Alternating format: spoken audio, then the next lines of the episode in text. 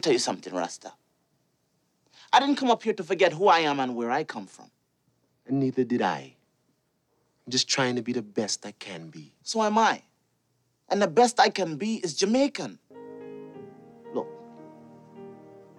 Darius, I've known you since Julie Jeffries asked to see you dingaling.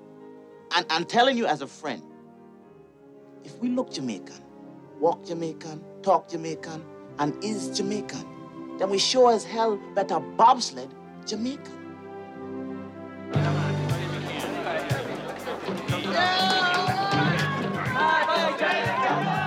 Greetings from Jamaica. No greetings from Jamaica. Can't believe Jamaica, we have a bobsled team. No people say them no, them can't believe. Jamaica, we have a bobsled team. We have the one Derith and the one tune, yeah. You brother and the man Tanga. The fastest of the fastest of Jamaican sprinters. Respect to the man Herb Blitzer. Life's the same, I'm moving in stereo. Life's the same, except for my shoes. Life's the same, you're shaking like tremolo. Life's the same, it's all inside you.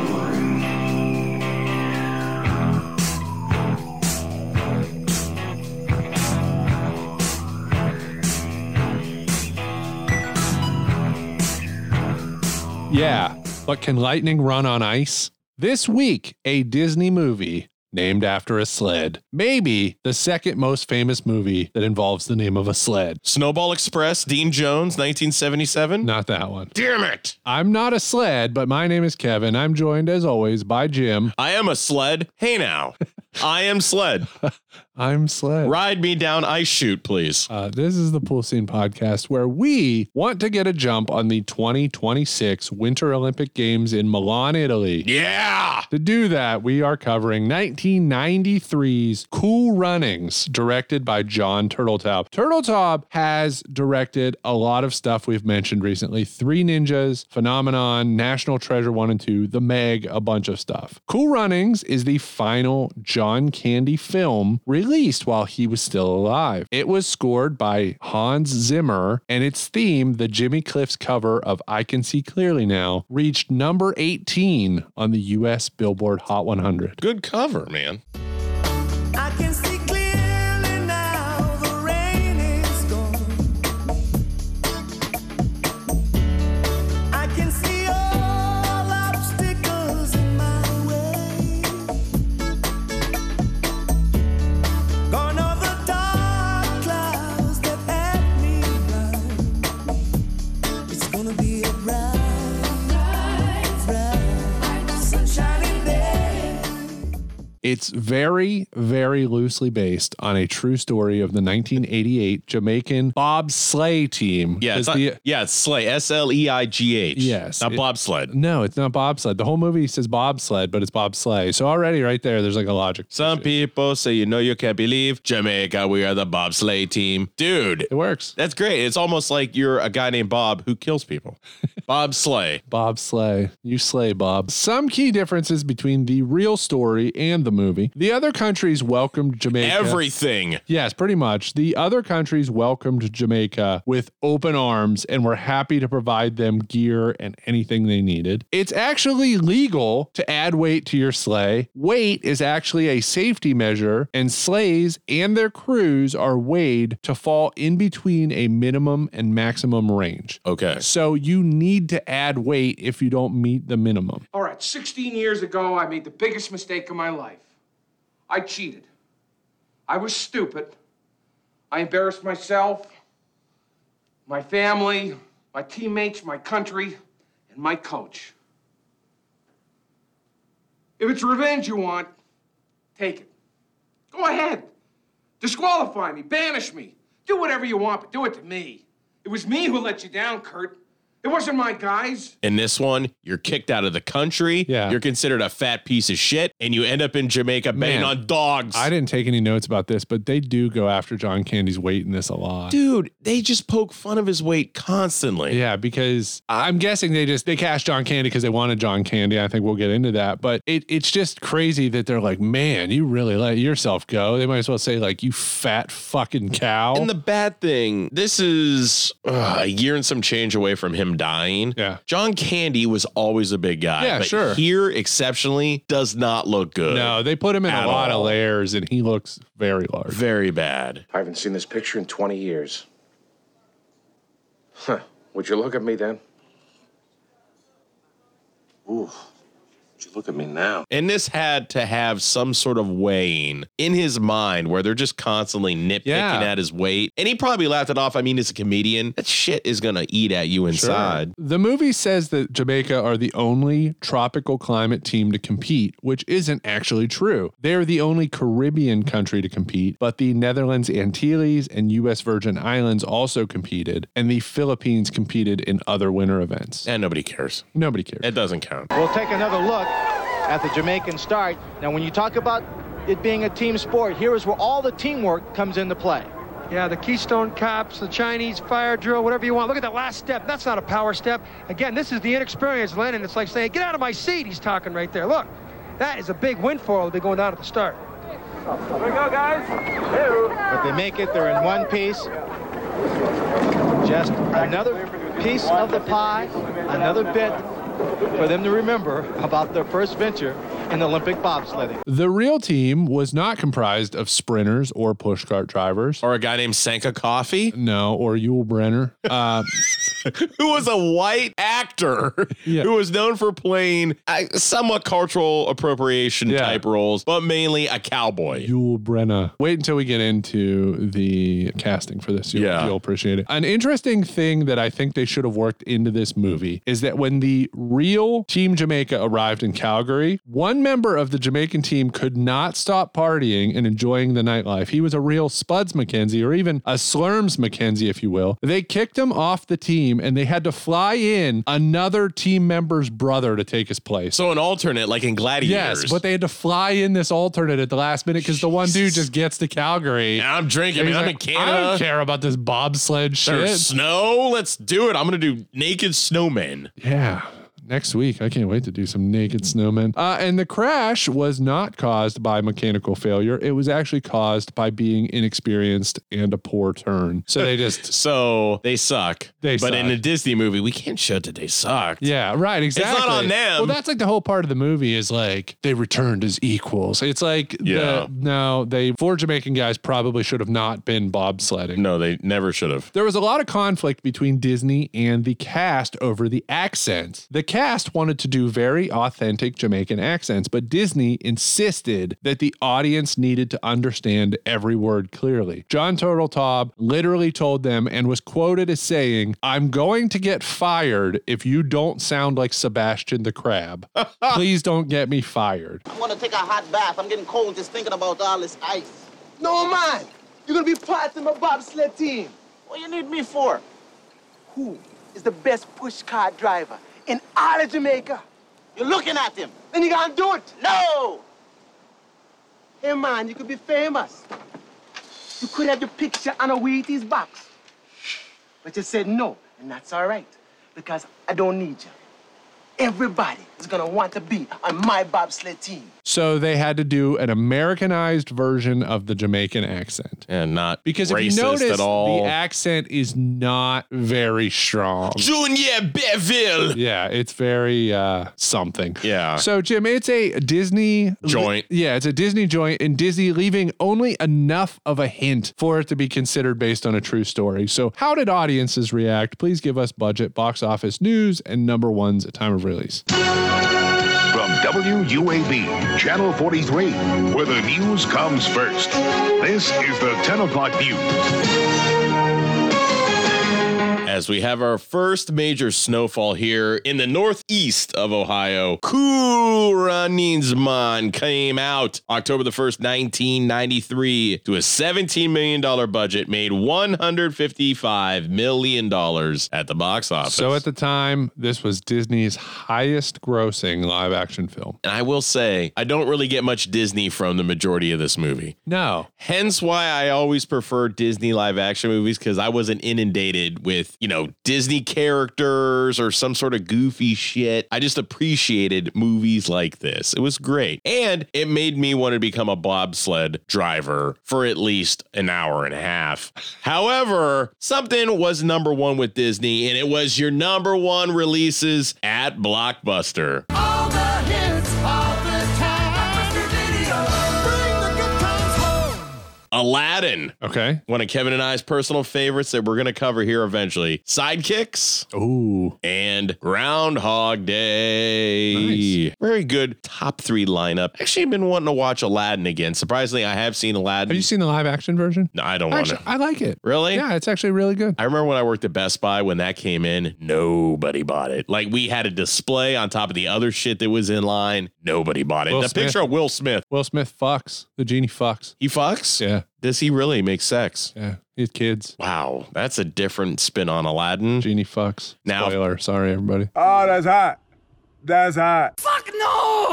Can they make a Sega Genesis version of that where you can The genie fucks. you can It's fuck? a mini game. That'd be great. A mini fuck game. That'd be awesome. Also, while we are here, Kevin, I don't know if you're going to cover this later, so I can always take this baby out. But since this did happen at the 1988 Calgary Olympics, here are the results. Whoa. The results of, as Kevin pointed out, the bobsleigh four man men's results. There is a two man and a four man bobsleigh. I'm calling it a bobsled, I'm sorry. Two man, four man bobsled. So here are results. The Swiss win gold, followed up by the German Democratic Republic or the DDR, East Germany. How you like a Jamaica? Fuck that guy. Ah, Blitzy. You're going to tuck them in too? Hey, seeming to you like nobody likes us. We're different. People are always afraid of what's different. Hey, Jamaica! Watch out for number 12 turn. Scary, huh? What's his problem? He's Josef Gruel. He's one of the best drivers in the world. Yeah, he's one of the biggest assholes in the world, too. well, don't listen to him. You listen to me. And then finally, the bronze go to the Soviet Union. We, the Americans, finished fourth. And I'm sorry, Soviet Union team won because you can Oh. have multiple teams. You have one or two teams per country. Soviet Union team one won bronze. Team two was fifth. The Jamaicans were the only ones to be disqualified, finishing 26th and last. They could not keep it upright to beat the Portuguese or the Bulgarians. So Bulgarians, two things. One, well, three. Why wasn't Bulgaria as good as Russia? You know what I mean? Like, Yeah. How is Bulgaria bad and Russia so good? you think they would have got Um, some Soviet satellite help? Sure. Two, the East German guy. Yeah, Yosef Gruel. I love that he is like ripping a dart, Dude, he's always because it's like smoking. a Disney movie, and it's like the dude's ripping a dart. I love the fact that okay, he's East German. I get the name Yosef. Yeah. that's fine. It's Germanic. Gruel, like there Well, is that's a why- Disney staple right there, Rule from Mean Girls, or Uh, gruel from a prison cafeteria. So, and then the other thing, I wish Jamaica would have inspired like a Congolese bobsled team and like, you know, French Cameroon, Equatorial yeah. Guinea. Yes, exactly. Papua New Guinea. like, All the guineas. No, wait a minute, that's Italians. oh no. Oh no! Hey, I have an Italian last name. It's fine. It's not an insult for all you out there. I love you. Buona Natale. But the Italians take place. Uh, they do the bobsled. We're fine. So on to sports. Hey George, you want to offend any other group in Italy? Good evening, everybody. I'm George Michael, and welcome to The Sports Machine. After nine seasons and three NBA championships with the Bulls, Michael Jordan announces his retirement from the NBA. Everyone knows exactly what the circumstances are right now in terms of uh, my decision not to play the game of basketball uh, in the NBA. After which it didn't help that, you know, his father was also murdered. However, returns, and I'll never forget this, on the 19th of March, 1995, in the number 45, and leads the Bulls to another three NBA titles. He was inspired by saving the world playing against the Monstars. That's right. That's what made him come back. still never seen that movie. I thought you watched it. Didn't never, you watch it? Never saw that. Did no. you see the LeBron one? I didn't see that That'd be, either. that'd be funny if you saw the LeBron one. and I that- decided, you know what? Fuck it. I'm watching the LeBron one once again. Did that was that any good, or is just it it was whatever? Ready Player One, which we covered on this podcast, Yep. except for they replaced you know the video game with basketball. They it all it was was like a chance for them to put every franchise ever into the background of the movie. Oh, great! Sounds awesome. But here's another thing that happened in sports, and we talked about this when we did D2. The Mighty Ducks of Anaheim win their first NHL game. Bring back the old logo, bring back the Mighty Ducks of Anaheim. In the highest scoring, longest lasting World Series game, the Blue Jays of Toronto score six runs in the eighth to defeat the Philadelphia Phillies 15 to 14 in a four hour, 14 minute slugfest at Veterans Stadium. Also, don't forget that the Blue Jays ended up inevitably becoming World Series champions, going back to back, clinching the series four games to two, with the MVP being Paul Molitor, who the first game I ever went to at Municipal Stadium in Cleveland, I caught two back to back foul balls off Paul Molitor, pitched by Greg Swindell of the Indians. My first game. Now on to news. Unlike being an MVP in Major League Baseball, Boris Yeltsin declares a state of emergency when 25 are killed in a terrorist attack at a TV station in Moscow. Do you prefer to say Moscow or Moscow? I think I say Moscow. Is it Moscow? I've heard I people don't say know. Moscow. Moscow. I've also heard people say Tuesday instead of Tuesday or Wednesday or Monday. Monday. Monday. Where did you guys? Monday. Whatever. Solomon Grundy, born on a Monday. Ah, Howard Stern hey now releases Private Parts, his very first book, which ends up becoming a motion picture in 1997, one of the first DVDs I ever bought at Circuit City. So there's some personal history for you. This is CNN Breaking News. Hey guys, it's me. And since I was talking about Howard Stern right here in the episode, I thought I would break in to give a big rest in peace to Ralph Sorella, who was Howard Stern's close personal friend, his hairstylist, and who became like one of the characters on The Stern Show throughout 40 plus years. Ralph would get made fun of constantly. Ralph wouldn't take any shit from anybody. And I have a lot of memories of listening to The Stern Show or watching The Stern Show on E or Channel 9 and just laughing my ass off when the guys would just make fun of Ralph or Ralph would throw the shit right back at him. There was just so many fond memories growing up and listening to Ralph on The Stern Show. I just want to say we're going to miss you, Ralph. You provided hours upon hours of some hilarious shit. And I hope you rest in power, brother. We love you, Ralph. Personal history this one man would never like to admit or probably talk about if you meet him. Late night talk show host Chevy Chase. Oh no. The final episode airs of his show on Fox, canceled after only six weeks. Oof. Who in their right mind thought, you know what? I have an idea. Let's get a famous asshole who's notoriously hard to deal with. Exactly. In 1993, this isn't at the height of National Lampoons. No. 1993. Let's get Chevy Chase to do a show. Hey, we can put him on after Arsenio. Perfect. No. Sorry, Chevy. Not a good talk show host. On to some world news. That was legitness. Yeah. Okay. Got him. Wait a minute. Who are you? Oh my God. David Earl Dempsey, 37, filed a lawsuit against Pima County and Arizona officials in February for injuries suffered while attempting to hang himself. He tied a sheet around his neck and jumped out of a jail window. The sheet came loose and he fell to the concrete. Dempsey succeeded in a second suicide attempt after filing the lawsuit. So, Did he win the lawsuit? he got a settlement. Okay. But then I guess that all went, it's up. At this time in 1993, we said goodbye, rest in peace to River Phoenix. Mm. The Viper Room, very known. What happened that yeah, day? Talked about it on here. Yeah. The number one movie in America, a very underrated movie. I remember when I saw this, I was like, Jesus Christ, The Good Son Oh. with Macaulay Culkin Yeah. and Elijah Wood. Good movie, man. Fucking, I love when you have. Dies at the end, right? Does he gets his comeuppance? I think he gets thrown down a well or something like that.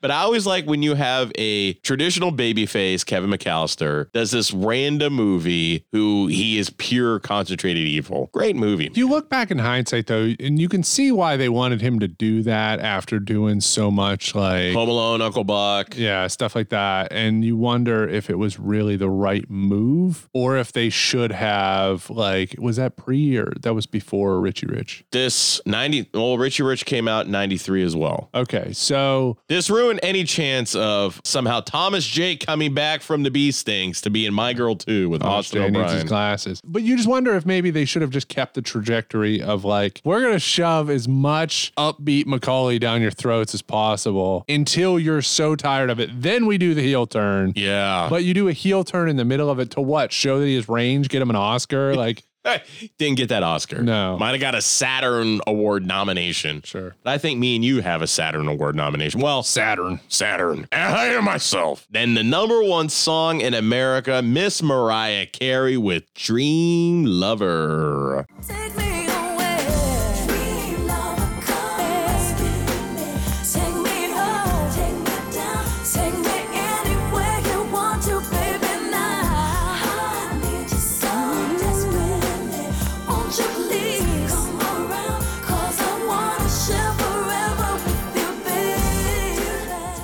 Pretty good. I think she had a good uh, early to mid 90s stint there. And now we are on the heavy rotation of All I Want for Christmas Is You. Once again, I say this every year we get to Christmas time here on the podcast. I am trying my best to really get into Christmas spirit. Got the tree up, have fun, got John McClane as the star. But man, some of these songs just test my test my will, man. Yeah. And that is one of them. But that's all that was going on October in 1993. Now it's time to head to the warm wonderland of Jamaica. Get down that push cart, push down the hill, and make yourself an Olympic bobsled champion. Winning a bobsled race is about one thing the push start.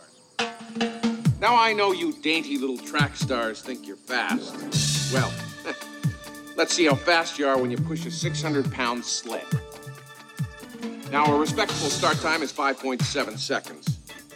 If you speed demons can't whip off an even six flat, then you have a better chance of becoming a barbershop quartet. In Norway, this movie is known as Cold Buttocks. In ah, cold ass. And it's known as Rasta Rocket in France, which that's the name of Sanka's push car. Yeah, the Rasta Rocket. So, all right, let's qualify for the plot. November 1987, Doris Bannock, a Jamaican sprinter, is attempting to qualify for the 1988 Summer Olympics in Seoul. In qualifying, another runner named Junior Bevel accidentally stumbles and brings down Doris and his Olympic dreams. Another runner named Yul Brenner is also brought down. What? a- why? Like, why that name? Doris is obviously very upset that his dreams have slipped away so unfairly. He petitions to have the race rerun, but the leader of the Jamaican Olympic Committee declines. He tells Doris to try again in four years or enter boxing or cycling. Can you imagine the in world controversy if he's like, you know what? We're going to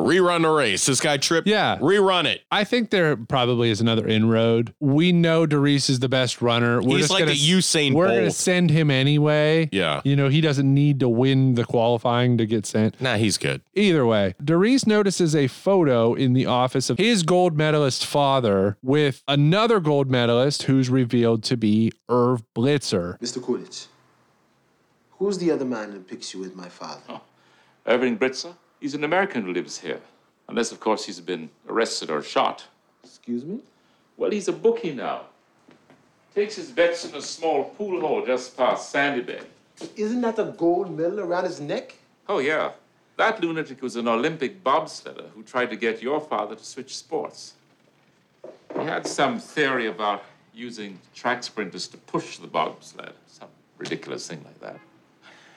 Can you imagine a Jamaican bobsledder? A former bobsledder who came to Jamaica to unsuccessfully convince sprinters to become bobsledders. Yeah. Because Doris's dad is Ben Bannock, who could run the 10 meters or the 100, 100 meters, meters. in 10 flat. Mr. Blitzer, just give me a chance.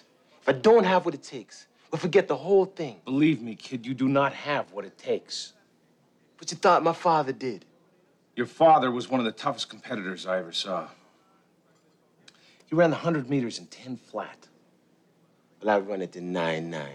Yeah, now you look at 10 Yeah. fly, you're like, that dude's He's slow. last place. He sucks. Doris convinces his best friend Sanka, a pushcart driver, to help him track down Irv with the goal for Irv to coach them in bobsled. Junior and Yule, who also lost their Olympic dream during qualifying, agree to round out the team. They do a very minimal amount of practicing in Jamaica on a sled Well, you- on wheels. How else could you train? Down a grass and dirt hill. Junior sells his car to raise the $20,000 they need to participate in the games in Calgary. On arrival, Irv convinces an old teammate to let them borrow their practice sled. Who looks like Buddy Hackett?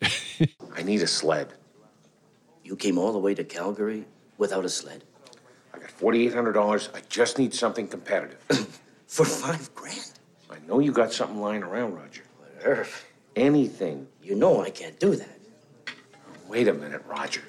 Remember when you were desperate to make that last slot on the 68 Grenoble team and you pleaded with me to talk to Kurt? Did I say, sorry, Roger, I can't do it? Come on, don't make me beg. Roger, it's me. All right. Maybe I can get you one of our practice sleds. You're a saint. You know that, a saint. You haven't changed a bit. You're still a saint. Look, don't get all mushy on me. Just tell me one thing. Is this whole thing a big joke? Or do you really expect these Jamaicans to qualify? Not only are they going to qualify, they're going to turn some heads doing it. Listen, three of these guys can run the 100 in under 10 flat. I don't care who you are, that's lightning. Yeah. But can lightning run on ice? The East German team gives Jamaica a ton of shit. Jamaica! The Jamaicans manage to acclimate and qualify. 59 points! I'm, I'm sorry. I'm out of here. That's terrific. only for them to be disqualified by the Olympic Committee. It's revealed throughout the movie that Irv cheated to win his gold medals, and the disqualification is further retribution for his past transgressions. Irv convinces the committee to not punish the Jamaicans for what he did, which is true. I mean, like, why are they taking it out on Irv? The kids, you know, Plus, I think even though it's a Disney movie, Disney kind of indirectly was uh, using a little racism. Yeah. Little racism here. So the first day of the competition is a disaster. The second day goes much better before finishing the day in eighth place overall. This really be happening? Wow, what a different line through the Omega. Look, he's possessed here. It's not the same team we saw yesterday. Where did these guys come from?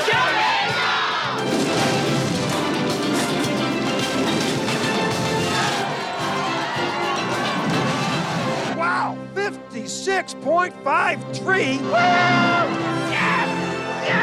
Did you hear that time?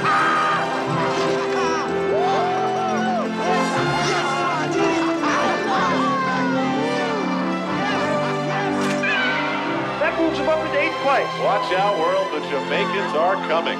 So Doris like idolizes the Swiss team. Yeah. So he's trying to get them to do like Eins, zwei, like Yeah. the whole thing. They're talking German. He's trying to get the whole, you know, the Swiss thing. Sanka convinces him, like, hey, man, like we we gotta be Jamaican. We Yeah, gotta we're be Jamaican. ourselves. We're not Swiss. So they do much better second day. On their final run, one of the bobsleds blades detaches, causing them to flip and crash. Reese, you dead?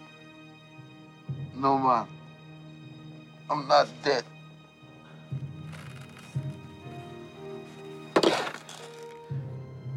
I have to finish the race. Doris and the team are determined to finish. They pick the sled up, carry it over the finish line. They earn the respect and applause of the other countries and fans. An epilogue reveals they return to Jamaica as heroes and then return to the Olympics in four years as equals. In the true story of the four or five, if you want to count the partying guy, of those five, the next Olympics they returned as a two man team rather than a four. Cheaper, probably. Maybe. I don't know. Airfare. And we're going to learn a little bit about bobsled later, so maybe that'll help uh, shed some light on why they returned as two. So let's get into characters. Leon Robinson, credit as only Leon, Leon. as Doris Bannock. Denzel Washington turned down the role, scoffing at the pay. I couldn't. Can you imagine Denzel Washington in this movie? John Candy. Oh, it gets better. John Candy is Irving Irv Blitzer. They wanted John Candy from the jump, and good call. He signed on. Yeah. Doug E. Doug as Sanka Coffee. Eddie Murphy turned down the role, scoffing at the pay. Disney envisioned the cast as Uh-huh. Denzel, Eddie Murphy, Wesley Snipes as Yule, Marlon Wayans as Junior. It's fucking insane. That's incredibly insane. Isn't that nuts? Awesome. When they all turned it down, also considered for the bobsled team were Cuba Gooding Jr., Eric LaSalle, and Jeffrey Wright.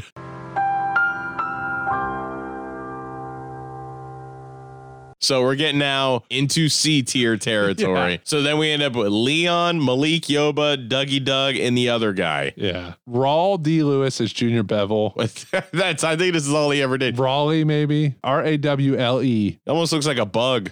he does. I we have to talk about his head later. Duck lips. Malik Yuba as Yul Brenner. Peter Outerbridge as Josef Gruhl, the East German there you go. pilot. Okay, which actor actress gives a passable performance? I don't think there's any actresses in this movie. There are a couple. There's- Therese's Therese wife. has like a yeah wife or a girlfriend. Yeah. and then there's the other Jamaican woman who like runs the bar or whatever. Yeah, that's it. Yeah, and I There's think two that's women it. in this So- movie. But who really does it for you in this movie? It's John Candy. Yeah. It's, I mean, you got somebody that has the credibility and film, you know, repartee of John Candy. He's going to bring anything to a role, especially him being the head coach of the Jamaican bobsled team. Now, in real life, they did not have uh, a guy like John Candy as their coach. I like Dougie Doug. I just, you know, between this and class act, like he's great. The worst is probably the dude that plays Junior. His accent Junior Beville. is not even close. I, I get that there was the restrictions from Disney. It just hit me. You know who Junior sounds like? Meathead from Meatballs Part 2. Meathead. Meathead. What did he say? I think he said meathead. Meathead. Meathead? Meathead's what he said. Meathead. That's kind of his. His. It's just. uh, Asomaka. Yeah. Exactly. Junior, Junior Beville. Replace him with Meathead. Actually, Asomaka. for the pool check, I'm doing it. Meathead's going on my team. Um, all right. Hey, be- Mac and me. Best scenes. Let's find out which scenes made a splash. The first time they see a quote bobsled and Coach Blitzer is assigning their roles on the team. All right, here's what we're gonna do. Yule, Don't touch me. of course, sorry. You're gonna be the second middleman. You're strong, you're fast, and you're gonna love that seat. Junior, you're the first middleman. You're quick, you're sharp. Hop in. Sanka. I know, I'm the driver, right? No, you're the brakeman. No, no, I'm the driver. No, you're not. You're the brakeman. I'm the driver. You're not. You're the brakeman. You don't understand. I'm Sanka Coffee. I'm the best pushcart driver in all of Jamaica. I must drive. And Sanka argues that he should be the driver until Irv tells him what it takes. And he's like, You see, Sanka, the driver has to work harder than anyone. He's the first to show up and the last to leave. When his teammates are all out drinking beer, he's up in his room studying pictures of turns. You see, a driver must remain focused 100% at all times. Not only is he responsible for knowing every inch of every course he races, he's also responsible for the lives of the other three people in his sled. Now, do you want that responsibility? I say we make Doris the driver. So do I, Sanko. So do I. because like he's saying, like they have to memorize the turns, they have to stay up Yeah. late, they have to do everything. And like we're gonna go over the roles of a, a bobsled here in a little bit, but like it's true. Like the only very important person in this whole thing is the driver. Everybody else is basically weight. Everybody else is a body who needs to push the thing and jump in. Like Yeah. the driver's really the important one. And like imagine Sanka as the driver, it just ain't gonna work. So, but yeah, Irv's like, this is a bobsled. And it's like, I don't know what it is and where he got it from. Exactly. But it's got wheels and he's he pushes them down the hill. And then there's a scene with the police where the police are like, What are you doing? They're like, We're the Jamaican bobsled team. Yeah, pal. Yeah. Somebody's uh, smoking a ganja. What have you done to the police unit? I should arrest you. Who owns this thing? We do, sir. And who are you? The Jamaican bobsled team, sir.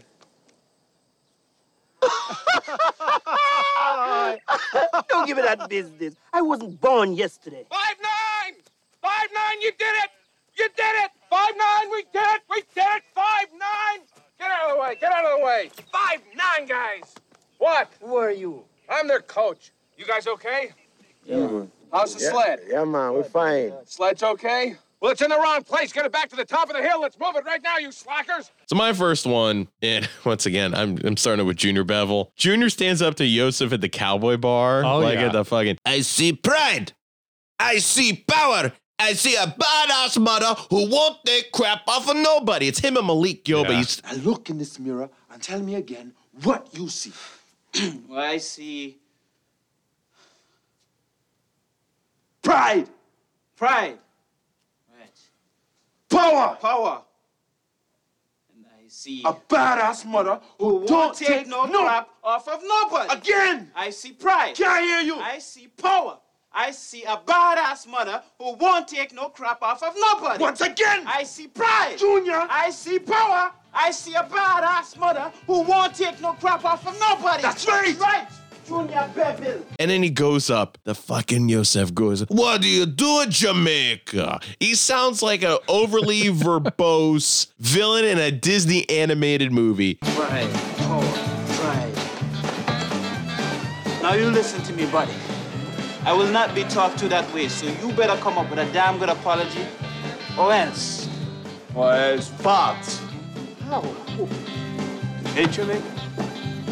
Or as part.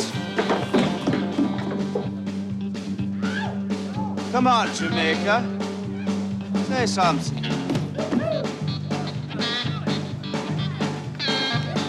No problem, They end up getting into this big fight where Dougie Doug just jumps all over the place like he's Swerve Strickland. It's incredible. But once again, I think out of all the movies we have done, why has there not been, or maybe we make it, a Mark Wahlberg Junior Bevel movie? Yeah. Because the accents alone are tremendous. I love scenes like this in movies. Uh, The, my favorite one is Unnecessary Roughness with Texas State. Yeah. And where they fight him in the bar, there's a guy who's a I real. mean, the nub- oh, Texas Colts. Texas Colts. He is a real square head. I'm gonna buy you a beer, okay? And we can forget this whole little incident ever happened. It's on me.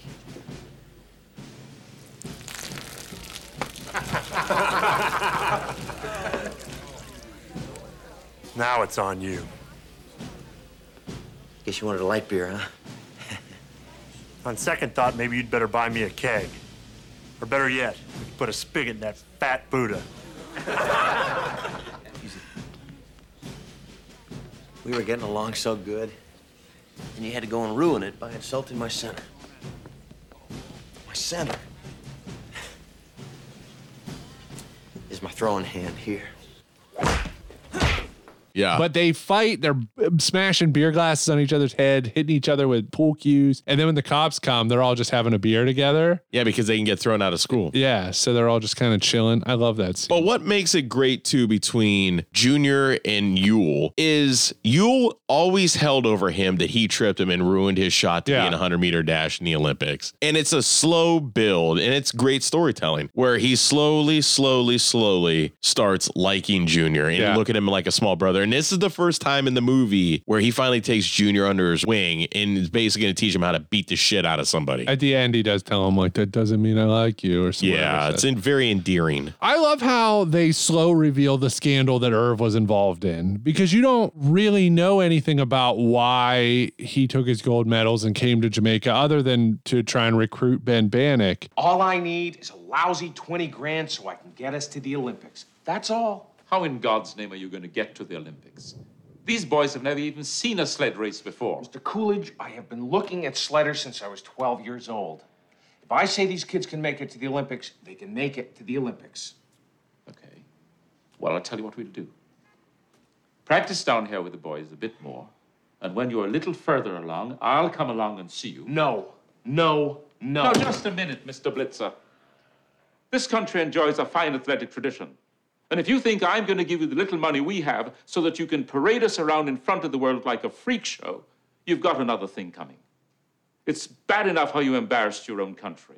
I'm certainly not going to allow you to embarrass ours. But it's Doris who finds out that Irv put weights in the front of the sled in the 72 Olympics and their gold medals were taken away because it was like, again, Irv's old teammates or old like US counterparts were all like holding this grudge against him. And even one of the somehow there's a payoff because one of the judges drops out and gets replaced by this other judge. The one thing it makes it seem as if Irv was kicked out of America Yeah, for doing right, like because it looks like he's been down in Jamaica for thirty years. He looks- excommunicated he's excommunicated. He's betting on dogs by radio. Yeah. Yeah, which one of the dog's names was something funny. I can't remember. But the payoff with all of it is when Doris just outright asks Irv. Yeah. And he's like, You want to know why I did it? And he's like, Yes. And I don't know that I buy the excuse, which is basically like, Because once you win, you have to win. Yeah, you and have you can the never taste. not win. And he's like, So I cheated because I wanted. And it's like, You got to know if you're enough. enough? And Darius is like, how will I know if you're enough? And whatever. You know, there was a coach in our lives, Kevin, Coach Riley of the Hawks. He said, It's not worth winning if you can't win big. Yeah. Yeah. That's That's, what that's what everybody says. That's pretty common. Exactly. Thank you, Lane Smith. My next one is like you brought up the fact that naming Doris the basically the driver of the bobsleigh. What's great about that is he gets at what he needs to do. Like he's he's studying track photos, he's visualizing it in bed. But I like the fact when they are in Calgary, they literally get the team together in one room. They like practice the bobsled in the bathtub. Oh, it's great. Like they cram their asses in a bathtub and they're literally practicing. Turn Left- four, boom, turn five. Boom. Yeah. it's I like awesome. it. It's a great bonding experience. Okay, guys. Tonight's the night. Now, in a few minutes, you're going to get a chance to do something that no one in your country has ever done.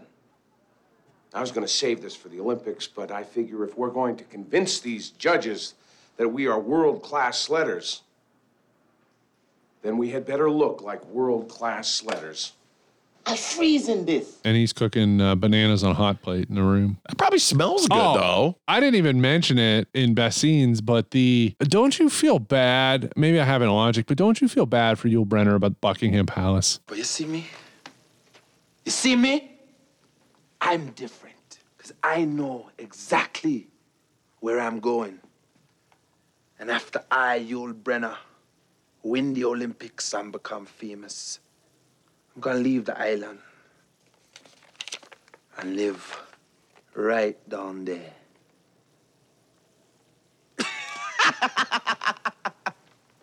We're laughing about.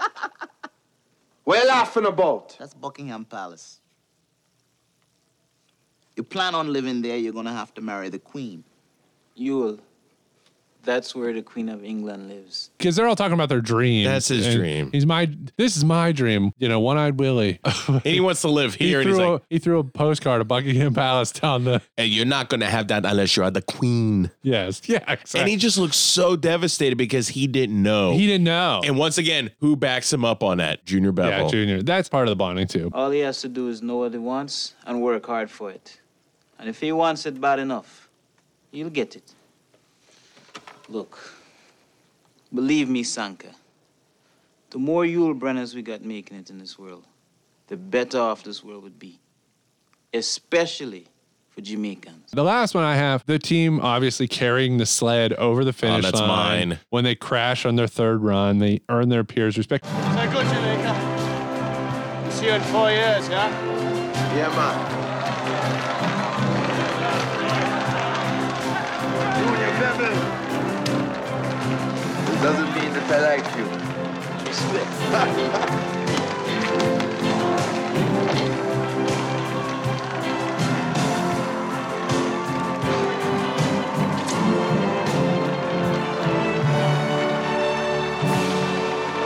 Thanks, Irv. Thank you.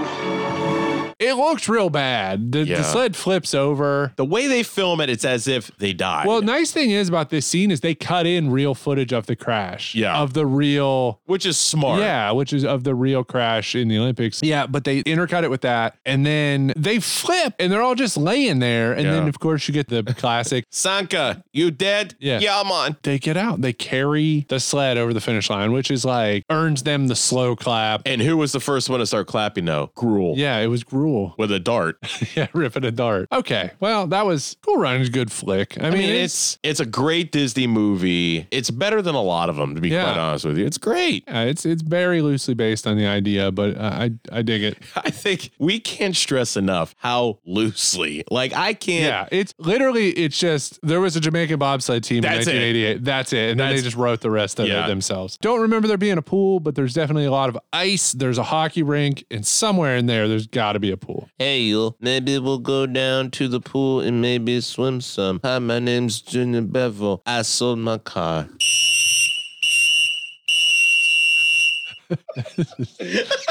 Too good. Uh, so we're going to build a bobsled team. Webster, Webster, and Cohen.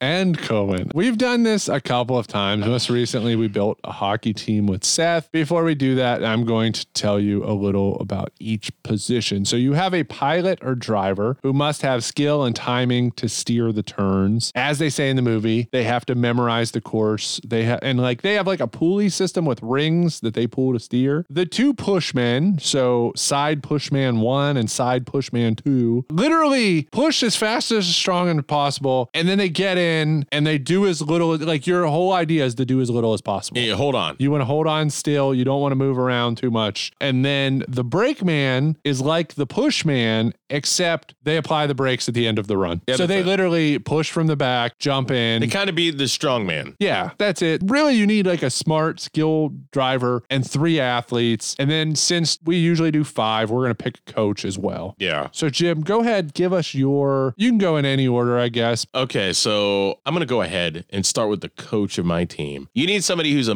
motivator, somebody who gets the team ready to go. Also, you need somebody that will not take shit off of anybody who knows how to throw it back. And I can't think of a better person to coach my bobsled team than Chef Gordon Ramsay. Oh my God. I mean, this guy will be able to do a media interview with no problem. He's a figurehead. People are going to be eyes on the team, knowing that Gordon Ramsay is coaching a bobsled team, and he'll be able to put two bobsleds up against your face and call you an idiot sandwich. I like it. Uh, idiot! I'm going with my driver first, and I've got to go Pete Maverick Mitchell from Top Gun Maverick. Nice. He's going to know those turns. He's going to approach this competition like life or death. Because I think of that scene in Maverick where he's zipping through the valley Oh, it's so when he's doing the good. test run on Yeah. how to fly it, and all the students are blown away because like they've pretty much deduced to themselves that it's not possible what he's asking to do. But then Maverick just goes ahead and's like, "I can do it." Yeah. And then they basically are like, "Well, we're kind of forced to use you as a pilot now because you're the only one that can do it." Pretty much. But I just imagine him as a bobsled driver being like getting every turn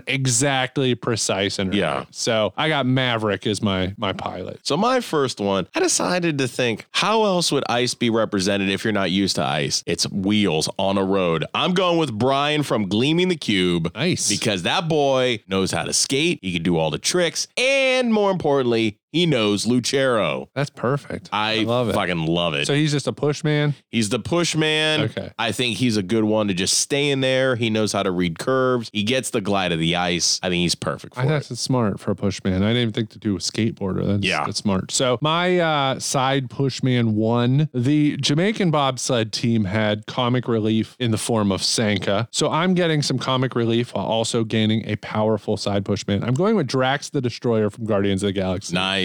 Because I can just imagine them trying to tell him like something and him just taking it so literally, you know? but I, yeah, I think it'd be funny. So So I decided here with my other push, man, and I also think comedy is a great way to go because you need something to break up the seriousness of trying to get a gold medal for a country who's never competed in the event, let alone the Winter Olympics. I'm going with Mrs. Doubtfire. Just because it's the missing link. Not only do you have the power of Robin Williams, you have the exterior of an older woman who will also put up with no shit. And it makes more diversity knowing that you have Mrs. Doubtfire going down an ice shoot, going for a gold medal, right next to Brian from Gleaming the Cube. Unbelievable. My side push man two. I'm going with Glacier from WCW. Blood runs cold. I- If shit goes down with the East German team, he's ready to unleash his brand of martial arts. I just hope he can get his helmet and gear back from Ernest Miller and Kaz Hayashi. Ah! Because Ernest Miller coming out to Glacier's full entrance for a while was like special. It was Yeah. amazing when Ernest Miller used to come out to Glacier's entrance. I like it. So my next one, I'm going with my brake man. I'm going to keep my driver for last. So my brake man, I need somebody who's cunning. You, I know you need a muscle man, but I'm trying to cut down on the excess weight. So initially I said The Rock, but I don't think he could fit. So I'm going with Patrick Swayze. Specifically, Dalton from Roadhouse. He's somebody who knows when to be nice and when not to be nice. He can And rip that- throats out. he can rip throats out. I mean, he can easily rip throats out. He's controlling the brakes. He's controlling your life. He's the one who's going to be able He's, to. he's defending your life. It's Albert Brooks. I wish it was Albert. Oh, that would have been a great one for Albert Brooks. But I couldn't inevitably see Albert Brooks be serious. At, well, then again, I got fucking Mrs. Doubtfire in my bobsled. Uh, so whatever. Patrick Swayze or Albert Brooks, shove them both on there, lap them. My brake man, Mag Magneto. Dude can control I and thought you were gonna say my break man, magnesium. magnesium. Just a bottle of store bought magnesium. Malox. Uh, dude can control and manipulate metal, can keep turns from going too high or too low. And honestly, I think of it as a safety thing. Yeah. Because, like, if the sled's going to flip, dude can just keep it from flipping. Yeah. You know, he can manipulate the metal to, to make it work. So my driver and I went back and forth. Initially, I was thinking Barry Allen in the Flash, but I'm like, it's not fair to the other three people because how the fuck are they going to hold on? It's an unfair advantage. So I need a driver, and the only thing I can think of is somebody that has drove either IndyCar or Formula One. But we got to go movie universe. So I'm going to go deep cut here from a movie we've covered. I can't remember what season it was. The movie Drive. I'm going with Bo Brandenburg. Give me a Oh, German in there. okay. That German guy. You know, it's uh, it's really hot when he's when it's here with him. And I did it, you know. It was me. I'm responsible for it.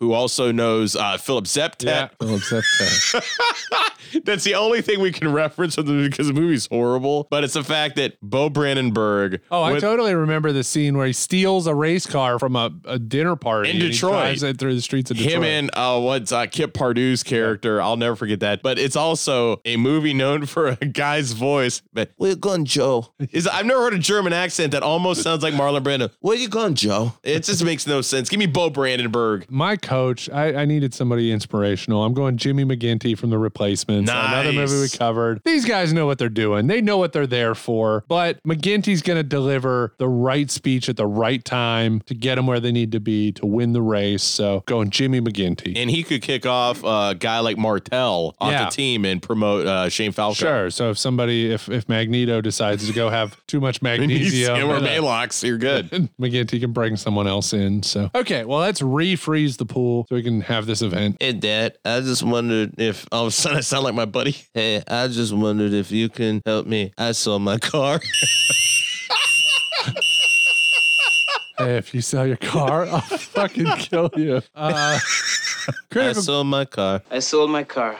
uh, critical question. Meathead. you forgot to put Meathead in your bobsled. God damn it. Well, Magneto gets sent home for having too much magnesium. meathead. So they bring in Meathead. Meathead. From uh, Meatballs. Did you sell your car, Meathead? I sold my car. Meathead.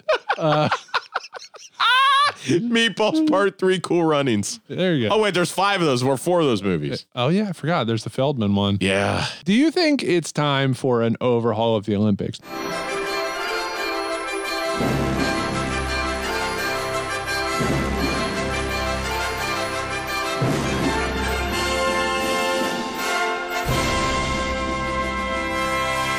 New events, new format, etc. They're supposed to be putting in new. I don't know if it's for the 2026 games, but maybe for the 2030 games. You're starting to get crazy with the I cornhole. like that. I like that, but I think they're just a little too slow. That's the problem. But you know, they're talking about adding American football, and I'm like, how the fuck are you they're gonna do- have Tyreek Hill against like an Iranian guy? Like, what's he gonna do? Like, how are you going to do that? I don't know. Like, what? First off, it's not going to be your top tier NFL guys going to be playing Olympic football. It should be. So that's a big part of like, you know, I, I still enjoy watching the Olympics and I think it's great for the marquee events. Your swimming, your gymnastics, Oh, your basketball. your basketball. But basketball for a while got rid of professionals. yeah. Olympic dream team was one of the greatest things that's ever happened in for the US in the Olympics. I have it all taped on VHS. Mm-hmm. Like, it was their first game, they beat Angola by like 70. Same thing like with with soccer, you know, they put an age limit on the players and there's all these restrictions. Let anybody play. yeah, you know screw what it. I mean? And let them dope. Who But- cares? I mean, I, it makes me wonder because, like, right now there's the big pickleball craze. So, should they put pickleball in the Olympics? Yeah. I mean, maybe. I mean, but why not? I, I wonder if that is why they pump the brakes a bit, though. And, like, rather than just say, we're doing this in four years, make sure that if they add it, I could have sworn they're adding frisbee golf. Can they add, like, disc golf. Disc I, mean, golf? I think they're adding skateboarding. yeah, skateboarding's been. I- Has it been yeah, in? I, I don't know if it has been or it's, this is going to be like the Street first. luge is that coming back? back? Like X Games? like uh, the opening of Rollerball. But they need to do something because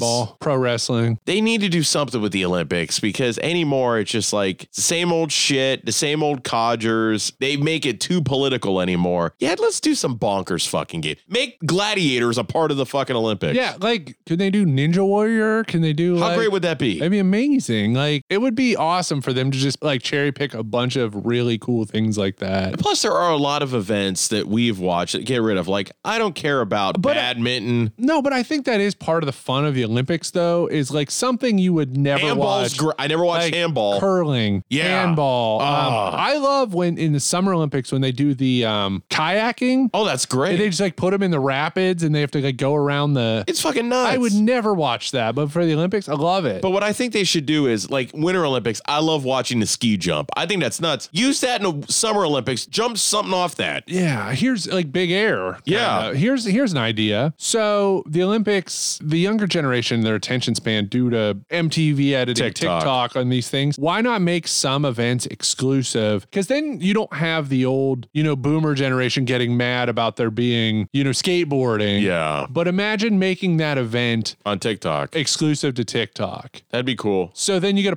partnership where the younger generation can go and watch like or Twitch or whatever or it even is. YouTube. YouTube and watch you can live stream, you know, some of these events. Depending on where the Olympics take place in any given year, the time zone is way different from where we are. Well- because of social media, you know the results of the events. Well, for here, Paris, I think, is a six, seven hour time diff. Yeah. If you want to watch gymnastics, which is like a marquee event, you kind of know, like, okay, Simone Biles won gold. I don't want to watch it. You know what No. I mean? I don't want it spoiled. So, but they play it again in prime time. I, I just think the Olympics, they could get a little bit fresher. Now, when the Olympics inevitably does come back here, I think it's coming in. I, I can't remember if LA got a bid or something like that. I don't remember. Hot dog Would- eating contest.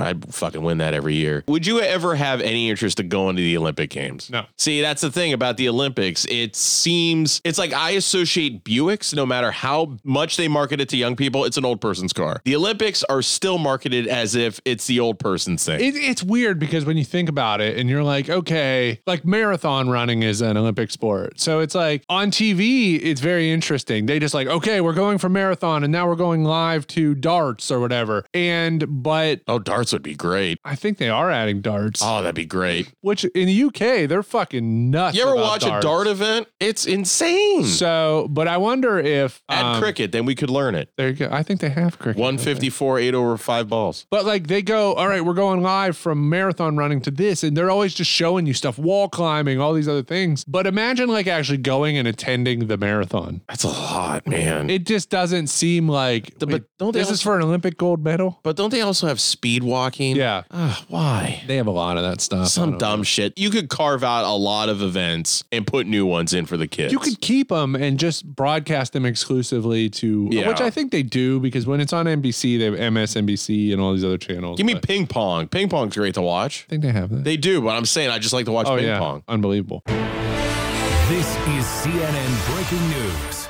All right, everybody, editing Jim here. Here are some of the sports that are being added to the 2024 games in Paris coming up this summer. We have sports climbing, we have breakdancing or breaking as they call it. Initially, I'm like breaking, like Randy Cellini and sidekicks. We choose breaking. No, we're breaking and then breaking two electric boogaloo. So it's breaking, sports climbing, surfing, and skateboarding. Then they announced five more sports for the 2028 games in Los Angeles, California, USA. They're adding baseball and softball, cricket, yes, T20, I don't know what that means, flag football, lacrosse, sixes, and squash. Come on. For the 2032 games, let's get nuts. Let's add pickleball. Let's add foursquare. But those are the sports that are being added for the next two Olympic Games. This is CNN Breaking News. All right, let's uh let's we're gonna talk about some logic. So uh, hey, Junior Bevel, it's me. It's Marky Mark. Um, I heard you sold your car, and I was the one that bought it off Facebook Marketplace. But here's the thing: goddamn thing didn't work there, Junior Bevel. And you know what? I got in a pretty bad car accident, and my girl Nicole died. And you know what that means? I sold my car. I know you sold your car, you son of a bitch, okay? But I'm now coming down to Jamaica, and you wanted to work for Webster, Webster and Cohen. Guess what? I fucking killed him. It all could have been different, Mr. Walker. You should have allowed nature to take its course. Can't wait for Fear 2 Jamaica. Uh, it doesn't sound like Fear 2 colon Jamaica. It's like, what do you have? Fear to Jamaica. Fear to Jamaica. They couldn't have cast more convincing sprinters. Uh, Because, like, Derice, like, uh, Get it. Leon, he's tall, he's lanky, he looks like he could have a sprinter body. Then there's Malik Yoba. Yes. you look at these dudes. At least Dougie Doug wasn't a sprinter. No, exactly. At least they were like, oh, he's a push car driver. But like Junior Bevel, no, no, he doesn't look like he looks almost a little bit on like almost maybe on the chubby side. And- Junior Bevel is that guy that shows up at every like Olympic qualifying event, finishes 10th every time, and nobody has the heart to say, dude, Yeah. stop it. Right. Stop it. They just should have cast dudes like because when you think of sprinters, you think like Usain Bolt. But you know what? Now that I think about it, if you look at it 1988 way, Malik Yoba looked like Ben Johnson from Yeah. Canada. And then, well, Ben Johnson roided. But guess what? Still ran better than a 10 flat there, Bannock.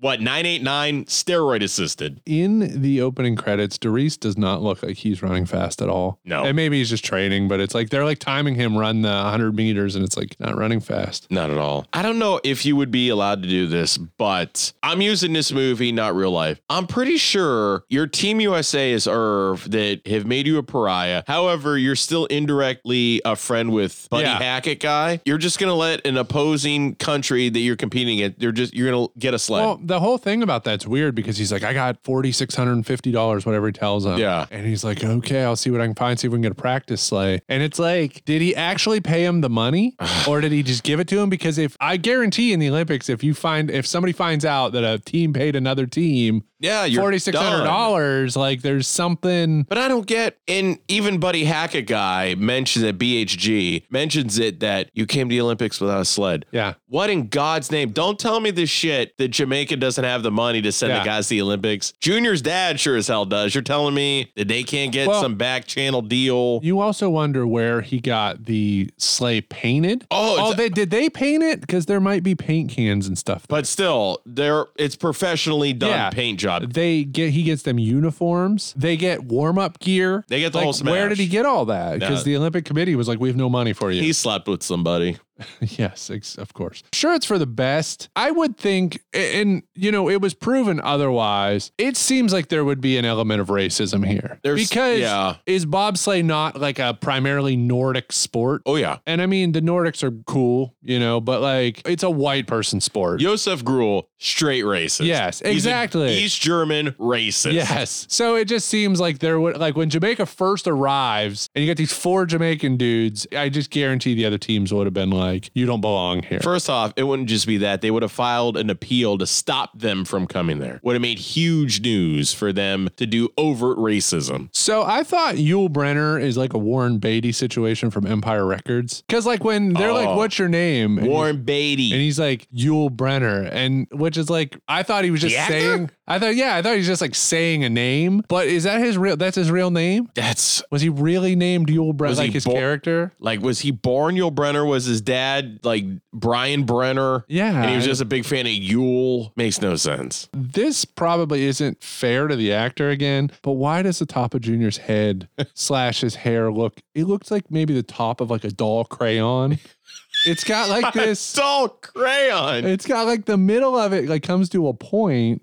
It's like it's doll crayon. It's like a flat table with a point in the middle, like a pyramid. Yet they make fun of Yule's head. Why don't you draw a line down the middle of your head so it looks like a butt? This movie mostly is pretty realistic, except for the scene where Irv puts him in the freezer for cold weather endurance. And they were literally icicles. And they were icicles, and Sega breaks his dreadlock, like his braid. They should be dead. Yeah, they right? should be dead. dead. They're dead. No issues with passports, customs, visas to get from Jamaica to Canada. You walk right in. They just walk right into Pre Canada. 9/11. It is pre 9 11. They just walk right into Canada. They apparently don't need any of that. You're fine. Because the timeline on this is so weird, and they explain it at one point. It's like from Doris qualifying for the Summer Olympics, the win- the Winter Olympics are like eight months away or something. Yeah. I don't remember what it is. It's like Okay, so if it was in 87 for the summer, so yeah, that would have been February of 88 was the Calgary games. Yeah. So not much turnaround no at all. No, they like just go straight to the Olympics. Common sense would dictate to you that you're going from Jamaica to Calgary, Alberta, Canada. Calgary, Alberta, Alberta, Canada. Canada. Why would you not know not to wear the right clothing when you get off the plane? Yeah, that's just dumb. And then they just layer up, and then Dougie Doug just puts himself in a duffel bag too. What does a duffel bag have holes that you can? I put? know it's got an end. Yeah, Like it's got that a weird. opens? Is it like a baseball bat or a cricket bat bag? Maybe. I don't know. Is it beneficial to do that much running and weightlifting that close to the Olympics? Like all that training should have been done prior. It would But it's wipe like you out. while they're there for the competition, they show them lifting weights. No amount of weightlifting is going to help you It's at gonna this fuck point. ya. Yeah, you shouldn't do any weightlifting. And then finally, last thing I had: how hard would it be to carry that sled on the ice over the finish? Because they probably went what like hundred yards or something, Quite a distance. and they carry the sled like above them, sort well, of you- like you don't want to rest the blades on your shoulder. well, right. That'd have been something like,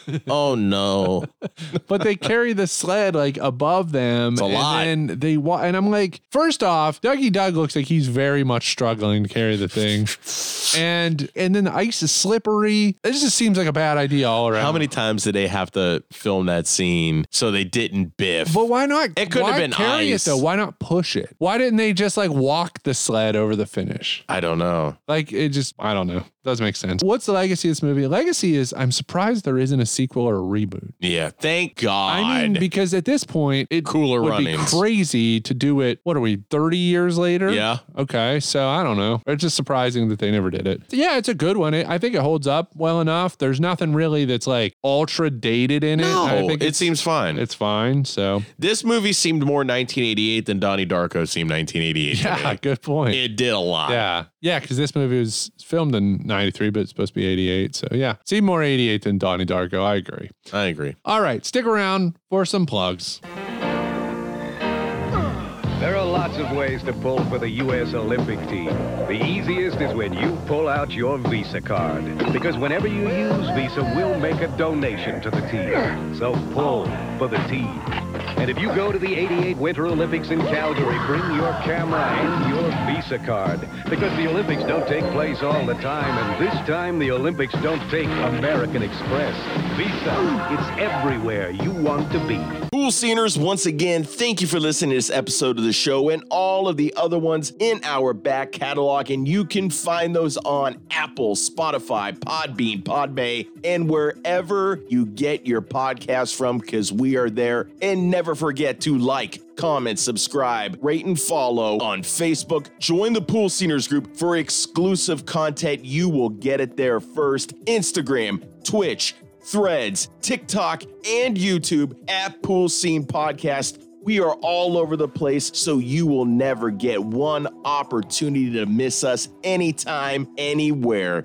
And as always, back to Kevin. Final lap guy, you were there in Calgary in 88. Yeah! Dos fuego muerto!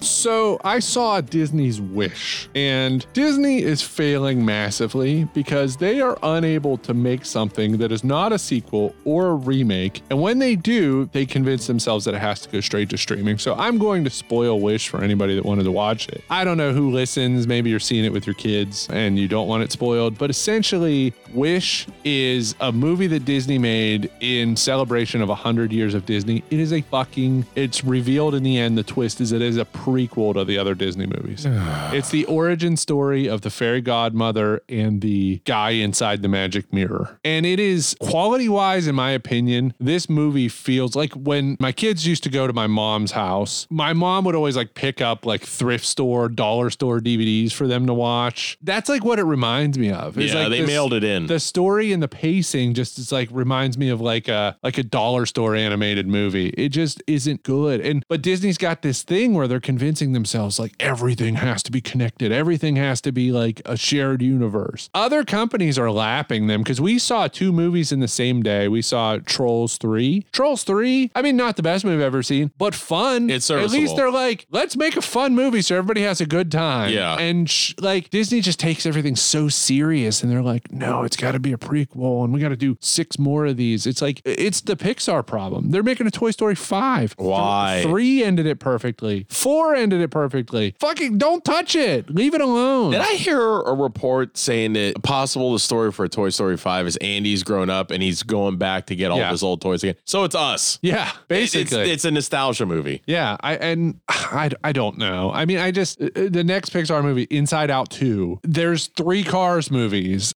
Stop. Yeah. Make an original movie. Stop. The other thing that, that looks bad is that we saw a preview in front of Wish that was for a Disney movie called Elio or Elio. Okay. And we saw a pretty extensive scene. That movie has been delayed now and pushed back an additional year. Never they a don't good write it sign. off. No, never a good sign if there's that much of a movie complete and you're pushing it back. It usually means it's not very good. Well, I just hope they don't write it off for taxes. I yeah. Disney has not done that yet. Hopefully they won't. So I want to promote something real quick here, especially our buddy Shane and our buddies uh it's a Youngstown Comedy Syndicate. Coming up December 15th, 7 p.m. A very cork and cap comedy Christmas featuring the likes of Tim Wolf, Jason Moliterno, Josh Winters, Eric Lewis, Matt Liller, Chief Matt Liller, I should say, Aaron Scardina, and of course the ringmaster himself, Shane Herman, down at the Cork and Cap, Elm Road Warren. Think I'm gonna try to make I'm it planning on going. yeah, I think Kevin and I will be there in attendance. Maybe if there's extra stage time, maybe I'll jump up on stage. I'll have to ask Shane if I can. I'm kind of starting to write some stuff. So, you know, come on out, check out the comics. It's always a great time. The house is always filled right before Christmas. Come get a couple drinks, come enjoy some yuck yucks, and we will also be there in attendance. So come on down, check us out. All right, that sounds great. I